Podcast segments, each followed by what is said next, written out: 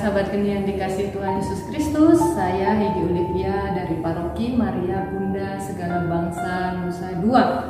Berjumpa kembali dalam Renungan Geni Senin 2 Agustus 2021. Tema yang mau saya bawakan adalah menjadi saluran berkat.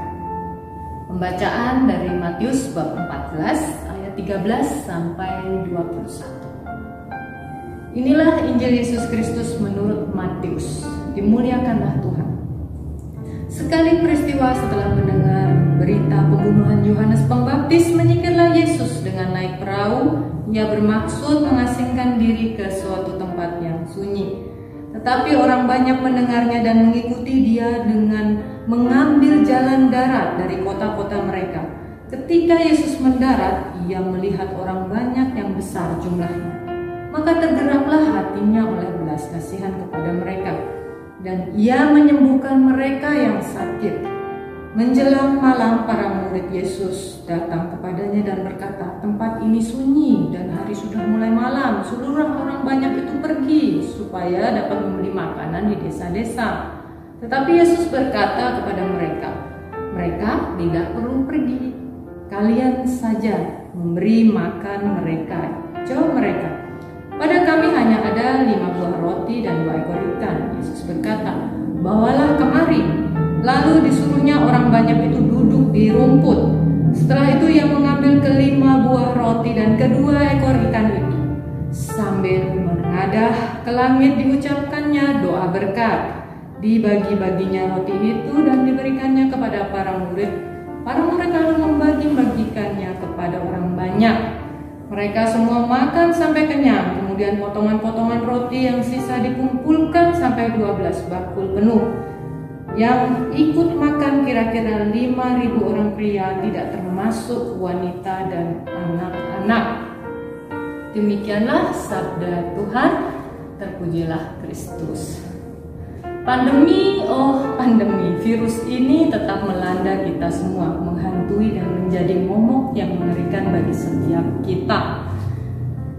Program yang tadinya dalam waktu setahun ingin bisa menaklukkan virus ini dengan membagikan vaksin, namun sampai saat ini virus ini masih belum 100% bisa ditaklukkan.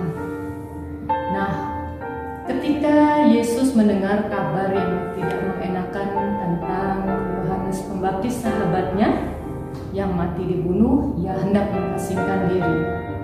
Setiap kita ketika mendengar kabar kurang mengenakan atau kabar duka, pasti kita menjadi sedih dan ingin menyendiri, mengunci di kamar, tidak ingin ketemu dengan orang-orang.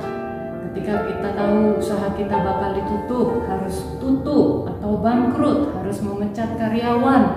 Atau kita sebagai karyawan kena potongan 70% lebih gaji kita dipotong. Kita tidak bisa melakukan apa-apa,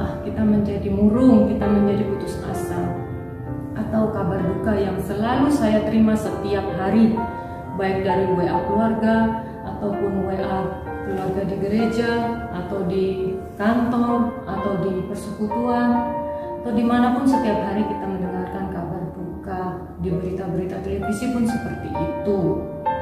Nah, ketika kita mengalami ini semua, kadang untuk menghibur diri kita saja susah, apalagi kita mau menghibur orang lain.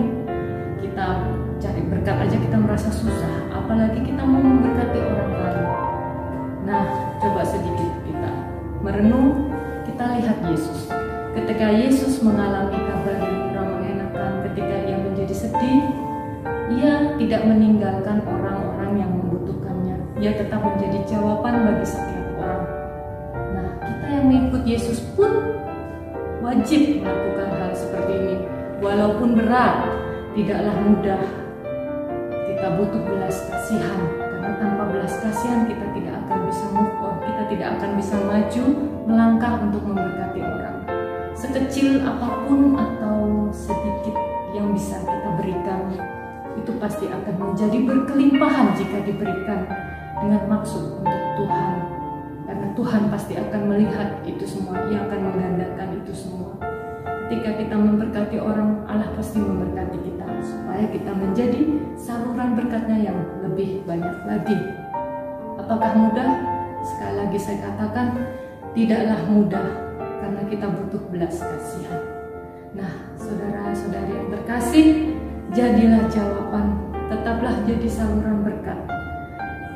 Misalnya seperti saya yang juga walaupun tidak banyak bisa saya lakukan, saya bisa tolong orang untuk mendapatkan order misalnya pembuatan kartu vaksin yang bisa saya kasih ke teman saya supaya bisa mendapatkan order atau membeli kue-kue jajanan mereka ataupun kita bisa mewartakan kabar gembira kepada sesama sehingga ketika mereka mengalami pandemi seperti ini mereka tetap punya Yesus yang adalah kabar gembira untuk melangkah. Inilah tugas perutusan kita untuk tetap menjadi saluran berkat bersama Yesus. Tuhan Yesus memberkati saudara. Amin.